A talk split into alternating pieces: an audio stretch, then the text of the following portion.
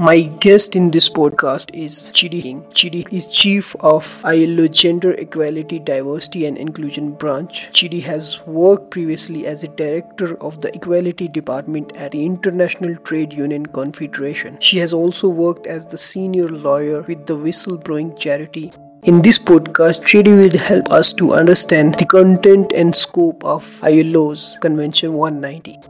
The International Labour Organization Convention number 190 is the first international treaty to recognize the right of everyone to a world of work free from violence and harassment. Convention known as C190 was adopted in June 2019 by the International Labour Conference of ILO. Aim of this podcast is to spread awareness about Convention 190 and also to learn the content and what exactly this convention offers and how it will benefit the workers across the globe. I welcome Chidi to my podcast and I hope you will enjoy this conversation.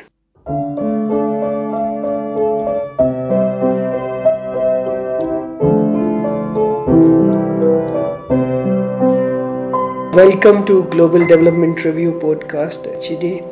It's been mm-hmm. pleasure to have you here and learn from you about the ILO Convention uh, 190. My first question to you is about uh, the background of uh, Convention 190, and if I may just ask, like, what what is actually Convention 190, and we, from where it has come? okay, um, thank you, Jaffer. Pleasure to be here um, on your podcast. So, Convention 190 is the latest um, in international labour standards that have been um, negotiated by the International Labour Organization. So that's um, the three constituents, workers, um, employers, um, and governments. It's actually the first um, international labour standard that deals specifically with the issues of violence and harassment in the world of work. Um, whilst there were other existing international labour standards that dealt with various aspects of um, violence and or harassment, there wasn't actually a comprehensive, dedicated set of labour standards addressing this issue until the ILO um, started the process of negotiating the standards. This can be quite a lengthy process, but to summarize, there were two um, negotiations or discussions, if you like, in 2018 and 2019 that resulted in um, ILO Convention 190, which is supported by an accompanying rec- recommendation 206, which gives guidance on how the convention, so how this new law, international law, um, should be um, interpreted and implemented um, by governments in discussion, of course, with um, employers and workers. Yeah, I just would like to know the background of like one is like how it has processed in in the you know ILO how ILO has worked, but from where this idea has come from because uh, the harassment and violence has already been you know happening and why why it was not there. So I'm just wondering to know about it like is there any particular event which has occurred and after that you know it seems the need to have special convention on this issue Indeed. I wouldn't say that there was a special event that occurred. Um, the discussion on um, the possibility of um, the standards that eventually became um, C190 and now 206 has been taking place within the ILO um, for quite some time. So within the ILO, there's a process um, that leads to the negotiation of standards, of international labour standards, and that starts with items being put on the agenda of the International Labour Conference, negotiation takes place. It has to go through the ILO's governance um, system. Um, so the governing body um, needs to make a decision um, to place the item um, on the conference agenda. And in the case of Convention 190 and its recommendation, this process started quite some quite a while ago, my recollection serves, back in um, 2012. Um, I would say when you know the governing body first considered whether um, or not to um, start uh, the um, discussions and to place this on the agenda of the International Labour Conference. So this went back to the governing body several times, backwards and forwards. The discussion, you know, all the constituents pretty much need to be um, in agreement that this is an item that does require standard setting, um, and then it goes on to the, the conference agenda. So eventually, um, there was sufficient support from all three constituents, from the government, the employers, and the workers, um, for this to go forward. And um, in fact, before the actual discussion back in 2018, there was also a meeting of um, experts. So this is again the tripartite constituents coming together to explore what what such standards, such eventual standards, um, could contain, um, so that there would be clarity going forward um, into, mm. into the discussions. And as you will no doubt know, Jeff, as well, it, it ended up being extremely timely um, because um, in between we had, um, you know, the revelations that came through the social media hashtag MeToo. Yeah.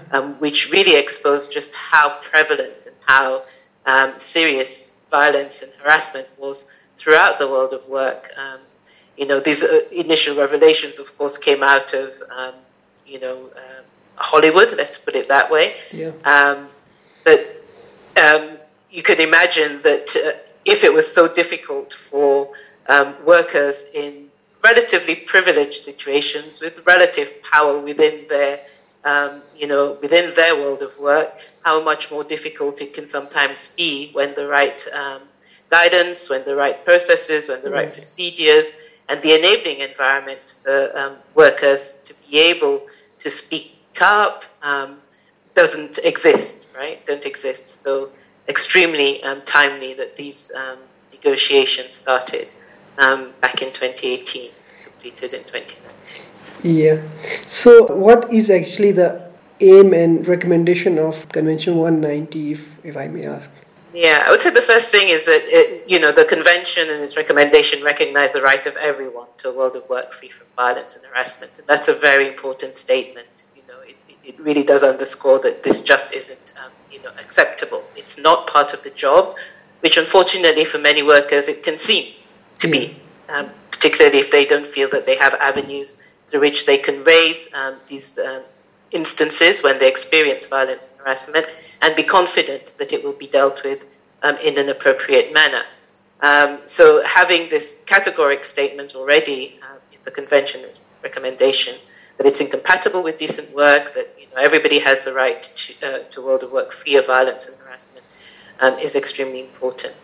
It gives, um, you know, quite clear guidance as well to um, the actors in the world of work as to what measures um, need to be taken to prevent violence and harassment. Hmm. Um, you know, what needs to be taken in order to remedy um, violence and harassment. It gives guidance on what violence and harassment actually looks like, because this was also um, an issue.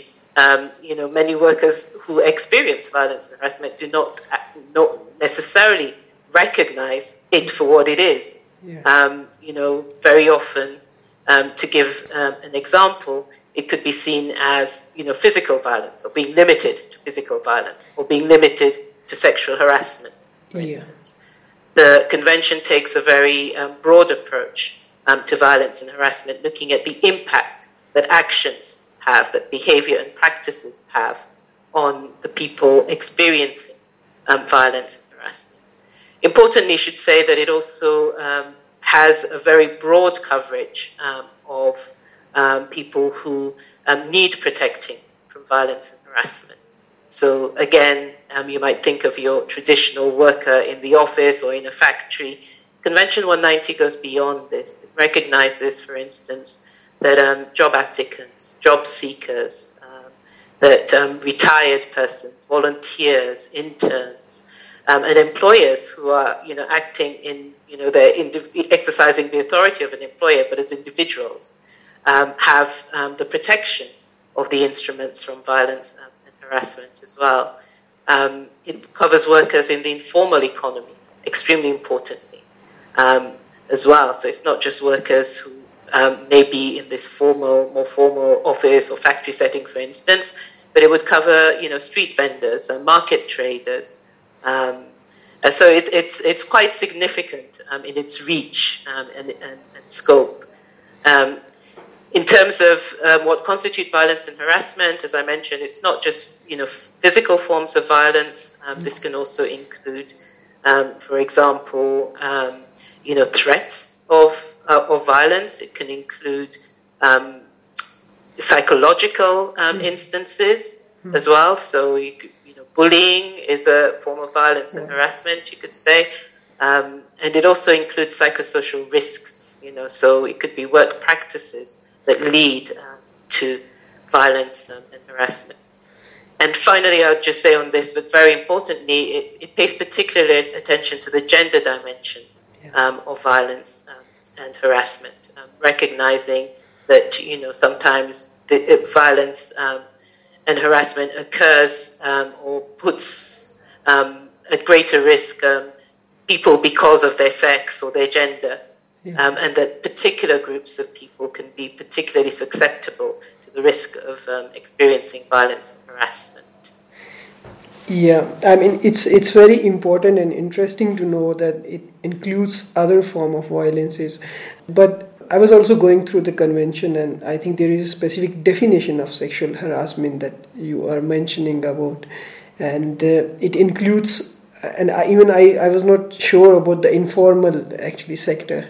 So informal sector, I'm just wondering, like for example, if someone is having the informal kind of employment, so how ILO Convention 190 is going to help that kind of worker at informal sector because mostly they are not registered or mostly they don't have employee employer contract. So in that context, like, is there any specific provision regarding that in this convention? Indeed, there are several provisions um, in the convention, you know, and its recommendation, and that's an important question um, that you pose. So, um, first of all, again, you know, it recognizes um, that in its scope that it applies to um, informal economy workers. That's that's that's the first thing. Um, yeah. That's very important. Yeah. To workers, whether they're working in rural and urban areas, also very important because we know that many workers in the informal economy also work in rural um, areas. Um, it recognizes that um, when we're talking about, you know, the, the world of work, as I said, we're, we're looking at not necessarily um, just a physical place of work that might be an office or um, uh, or a factory. It can also include um, you know public spaces where there are a space of work. So you know in the case of street vendors, the street might be their place of work. In the case of market traders, again the market might be um, their place of work. So public spaces where there are place of work are also um, you know captured uh, by the convention. It also, um, you know, requires government to look at the particular role that um, public authorities um, may play both in preventing um, and addressing violence and harassment, or indeed, you know, perpetrating violence and harassment. Um, so, in implementing, when a country ratifies um, the convention, in implementing it, it would be required to take this into consideration. What can be done um, to ensure that informal economy workers, for instance, like every other worker, are informed of their right to a world of work free of violence? What training, for instance, might be required of public officials? um, so that they're aware of what behavior or practices are unacceptable in relation to um, informal economy um, workers. Um, and to ensure as well that there are avenues through which informal economy workers can seek redress, indeed, if they are subjected um, to violence and, and harassment. Yeah. What what are the actually obligations and requirement of the nation states if they ratify or like to implement the convention 190? So, when a country has completed the ratification of Convention 190, and that means that when it's gone through the national processes, so it might be discussion in Parliament, and the Parliament agrees um, that um, the convention should be ratified, it then has to um, notify the ILO, so it's the hmm. official depositing um, ratification instruments um, with the ILO, and then it has to domesticate, of course, you know, the provisions of the convention and its recommendation. And um, you know, it would it would take me a while to go through all the different um, requirements um, that the convention has. But I'll start by saying that um, you know there are obligations, of course, um, on governments as the primary um, constituents to whom conventions are addressed, but also there are obligations on employers and their obligations on workers. you know, you could broadly state obligations of workers, of course, to refrain from committing acts of violence and harassment. That's a responsibility um, that workers have.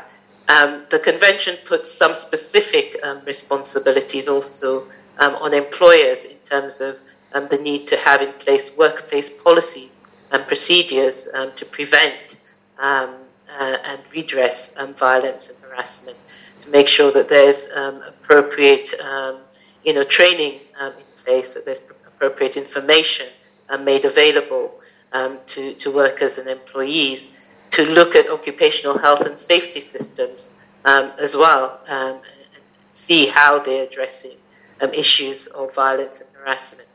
And also, you know, both um, governments um, and, and, employers will need to look at, um, you know, what they have in place in terms of, you know, um, measures, laws, policies um, to um, address equality and non-discrimination, because we know that, you know, inequality and discrimination are big factors in uh, people's experiences of violence and harassment. Yeah. So, like for example, in in context of countries' domestic laws. So it's it's not necessary for them to uh, implement a law or create a new law for that country. Uh, maybe they have uh, existing laws and they have to follow the ILO guidelines. So this is what. Absolutely. Yeah. Absolutely. So countries will need to look at what um, exists already, and many um, countries indeed are going through um, this process as we speak. Some have already gone through it and have completed indeed ratification um, of Convention um, 190. Um, it may be that there are, you know, some amendments, adapt- adaptations that are needed to national legislation to bring it into compliance with the convention, its recommendation. It may be that, you know, national legislation is already broadly compliant um, with the convention, its recommendation, and therefore there's not necessarily further action that's needed in order to be able to give effect to to these true to instruments. So it really would depend on what already exists um, at national um, level as to whether you know um, further um, legislative legislative action um, is needed. And let's not forget as well, you know, um, the need to look at policies. It's not just existing legislation; it's also looking at existing policies that address issues such as equality and non-discrimination. You know, as mentioned, looking at existing uh, policies in relation to um, occupational safety and health, um, for instance, whether or not um, those are sufficient um, to comply with um, the convention's recommendation. And I should also say that, it, you know, because it, the, the convention takes this um, rather holistic approach. You're looking at, at, it from several angles. You're looking at what exists in criminal law. You're looking at what exists, you know, in terms of employment law. You're looking at what exists, um, you know, in terms of um, occupational health and safety legislation, for, for example and of course in terms of equality and non-discrimination. Yeah. So I mean, uh, of course, the, uh, the, nation states will definitely uh, follow and ratify it. But uh, if if I may ask you that, if a common person wants to know about his rights uh, through ILO Convention 190, so how would like I, as a researcher, as someone has an NGO or social worker or activist, inform them about the provisions, special provisions to a common person actually, who is not that much expert into conventions. Yeah. Indeed, and you know it can be unrealistic. Um, often to, to ask you know an ordinary person to go and find and read you know this um, yeah. uh, rather legalistic text um, and to understand from that um, what rights um, you know they, they have and can expect yeah. Um, under the convention its recommendation and the ILO um, has in fact a campaign that's running at the moment to help raise awareness of the convention's recommendation so very broad awareness of what these instruments um, are, how they can assist, um, you know, um, workers, employers, um, governments in addressing this pernicious issue of violence and, and harassment in the world of work. Um, our tools, our campaign tools, um, for instance, include, you know, social media graphics. They include the how shall I put it, um, explanations of the convention and its recommendations, so guides um, to the ILO convention and recommendation. There are briefings that the ILO has produced, particularly since the um, arrival of the pandemic, which we're yeah. all navigating at the moment, and um, through which we've seen um, increases of incidences of, of violence and harassment. So again, you know, explaining how these instruments can help to address some of the issues that we're seeing surface um, you know, even more prominently um, with the advent um, of this pandemic. Um, I should have, I, sh- I, I, should have had in my background, you know, the, the, the logo of the ILO campaign. but there is an awful lot of material that you will find on Twitter, that you will find on the ILO's own website as well, that can help. And then, of course, the constituents of the ILO have their own role to play. So workers' organizations um, have a role to play in, in ensuring that, you know, workers are broadly informed um, of the um, convention um, and its recommendation um, that um, they are providing, you know, awareness raising, but also, you know, training where appropriate.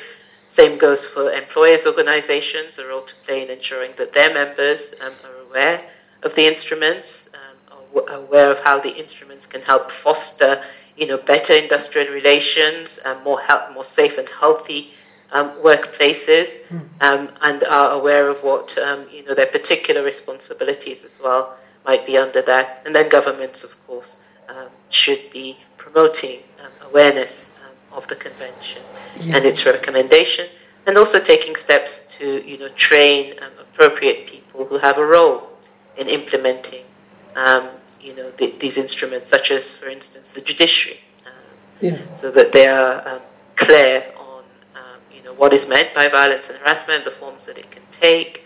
and the remedies that ought to be available to to um, those who experience yeah exactly and i was also uh, wondering to uh, know like how would you uh, recommend the states who are ratifying ilo convention to implement these policies at the local level because uh, one is national legislation and then at the local level and the situation could be different. And also the second question that i would like to ask you is when if we find a case of uh, you know violence or sexual har- harassment so what are the provisions that the person who is victim of such violence could take forward or uh, is there any you know uh, aftercare facility recommendation or what what is actually the policy regarding that? How how we need to engage with that person who is victim of such violence yeah. Right.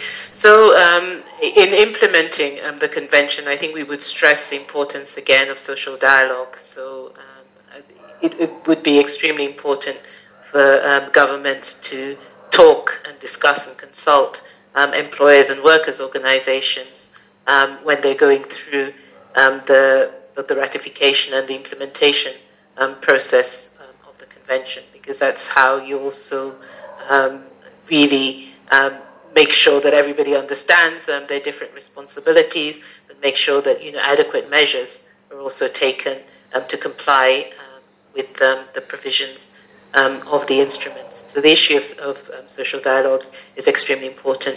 Then domesticating it, as you say, you know, is not just about national level. It's a, it's actually what happens in the world, world of work at large. So collective bargaining again has a, a key role to play um, in, in, this um, situation. So again, workers, organizations, um, you know, um, engaging in collective bargaining um, with employers um, to ensure that the provisions of the instruments are included in collective bargaining agreements.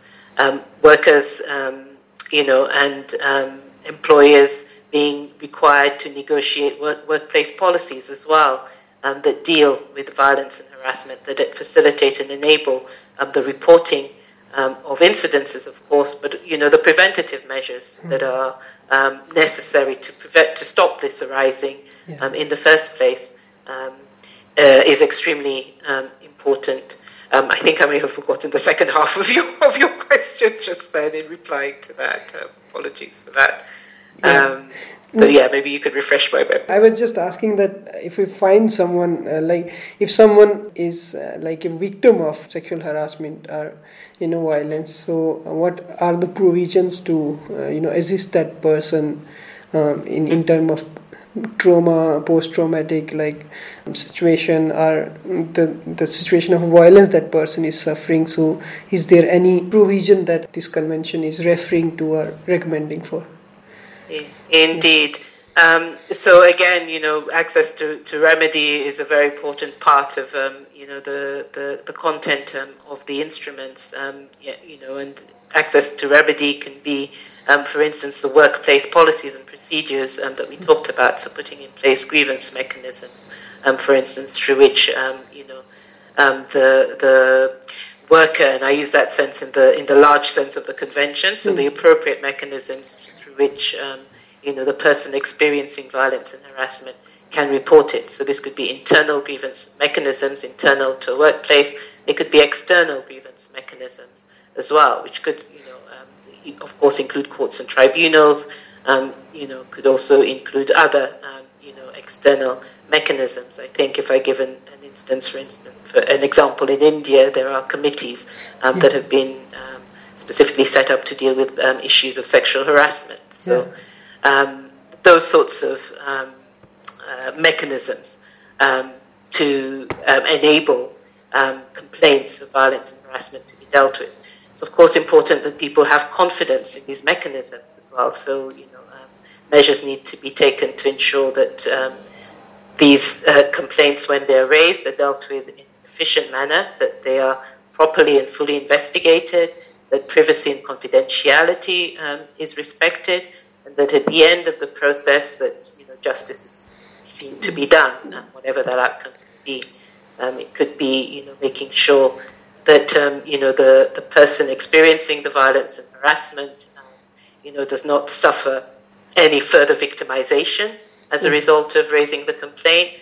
That they, it may be that um, you know they, the the the remedy that's sought is not you know additionally punitive to the person who's been experiencing it um, in the first place. So when we're looking for, if I could give an example, uh, transferring, you know, um, people in a workplace where um, violence and harassment has occurred.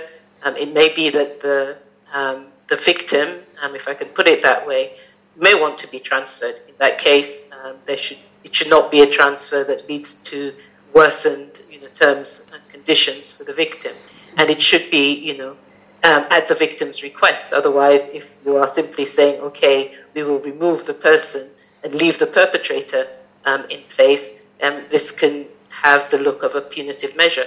Also, looking at what can be done to rehabilitate perpetrators is, is an important part as well. You know, where there's a finding that somebody has um, committed an act or acts of violence and harassment, what are the measures, um, disciplinary or rehabilitatory, that um, that need to be taken um, in order, you know, to to address that. Um, so the, the convention gives um, very strong guidance also on, you know, as you mentioned, um, the need perhaps to have access to counseling.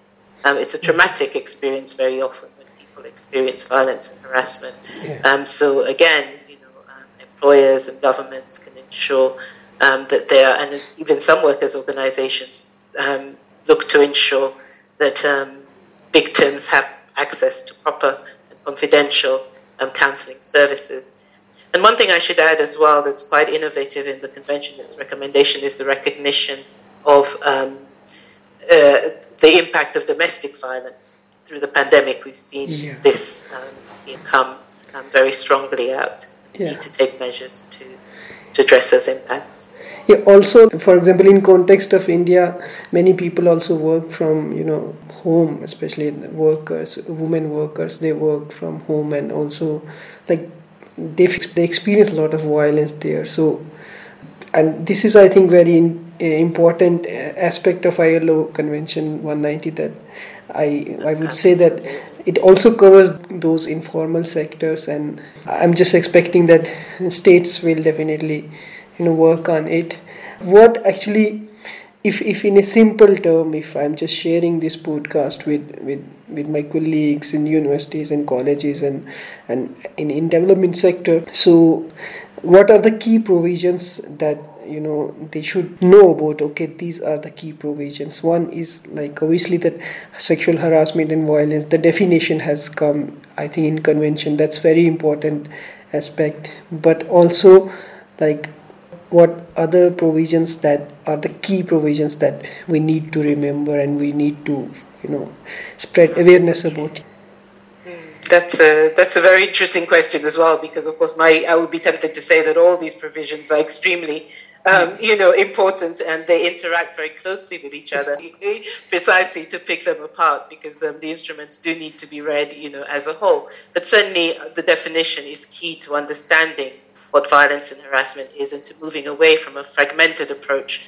to addressing violence yeah. and harassment to a more, you know, integrated and gender responsive way of, uh, of addressing violence and harassment. So understanding both the, the, definition of violence and harassment and the definition, specific definition of gender-based violence and harassment. Understanding who is covered, you know, so this scope, this broad scope of the convention, very important, so that nobody is actually left out. You know, it covers all workers irrespective of their contractual arrangements. As I mentioned before, yeah. it covers, you know, people such as interns and volunteers. Um, it covers indi- uh, individual um, acting as employers you um, in that sense. Um, understanding the role as well that occupational health and safety measures um, can play in preventing and addressing um, violence and harassment. Understanding the role of um, having, you know, uh, promoting equality and non-discrimination in addressing um, and preventing violence and harassment is very important understanding, um, you know, what the different responsibilities may be. So, what should be in place in you know the workplaces, wherever that workplace may be, as you say, whether it's working from home as a home-based worker, as a teleworker, whether it's working in a public space, as a you know um, a street vendor, etc. Understanding again, you know what the, the measures um, that are required to be place by the convention yeah. Um, and its recommendation yeah. are um, are, are also extremely important. So, um, also, I'm just wondering, would uh, discrimination based on the basis of uh, you know race, ethnicity, or religion, color, uh, would also that count as a violence at workplace under this convention? Yes, it, it could be. Now, the, the convention has very specific provisions relating to um, you know the need to take measures to address violence and harassment um, vulnerable groups or groups in vulnerable situations. It doesn't actually define um, specifically who these groups may be, yeah. uh, but it refers us back to international um, instruments um, yeah. that address the situation of groups in vulnerable situations. So certainly this would include, um, uh, well, it could include women, of course. Yeah. It includes, um, you know, um, racial and ethnic minorities, disabled workers. Imagine that it would include, um, you know, for example, workers experiencing violence and harassment because of their HIV or um, status. Um, for instance, it could include migrant, and there's specific provisions actually relating to, um, you know, the need to take measures to ensure that migrant, uh, that migrants um, are protected, protected from yeah. violence and harassment, including undocumented migrants. so yes, there's yeah, all of that that uh, needs to be taken account of. Say. I just would like to end this podcast by asking what kind of challenges do you see in ratification or implementation of this uh, convention and how can you like what what would you recommend to the you know, civil society actors or development professional or researchers to help in reducing those challenges well i think i mean some of the challenges would be um, first of all just in in knowledge of the instruments, as you mentioned um, mm-hmm. earlier on, um, just the, whether or not people are aware that the instruments exist in the first place. Yeah. Um, and then, um, in terms of the ratification um, process, of course, it's um, really understanding what might be necessary in terms of national laws and policies. and to bring those into line with the convention, and the ILO, of course, can provide technical assistance in these areas to its constituents in that, ensuring that the capacity is there in order to properly implement um, the convention and its recommendations. So again, training um, is a big part of that, and um, the convention has specific provisions, um, you know, around training um, and awareness raising. Um, and yeah, I would say those are some key areas in which you know focus is needed. But again, as I say, the ILO is here to assist its its constituents with the ratification and implementation process. And I, I think many countries have already ratified and many are in the process of ratification, so I think it's progressing quite well. So yeah, thank you very much, Chidi, for sharing these insights about the convention 190, and I I'm learning a lot from you, and I hope that the audience will also learn from this podcast. Thanks a lot. Not at all. Yeah. My pleasure, Jaffer, and thank you for doing this po- this this podcast. Um. And uh, it will be part of that awareness raising, knowledge gaining process that we're talking about. So, um, again, thank you for, yeah. for inviting us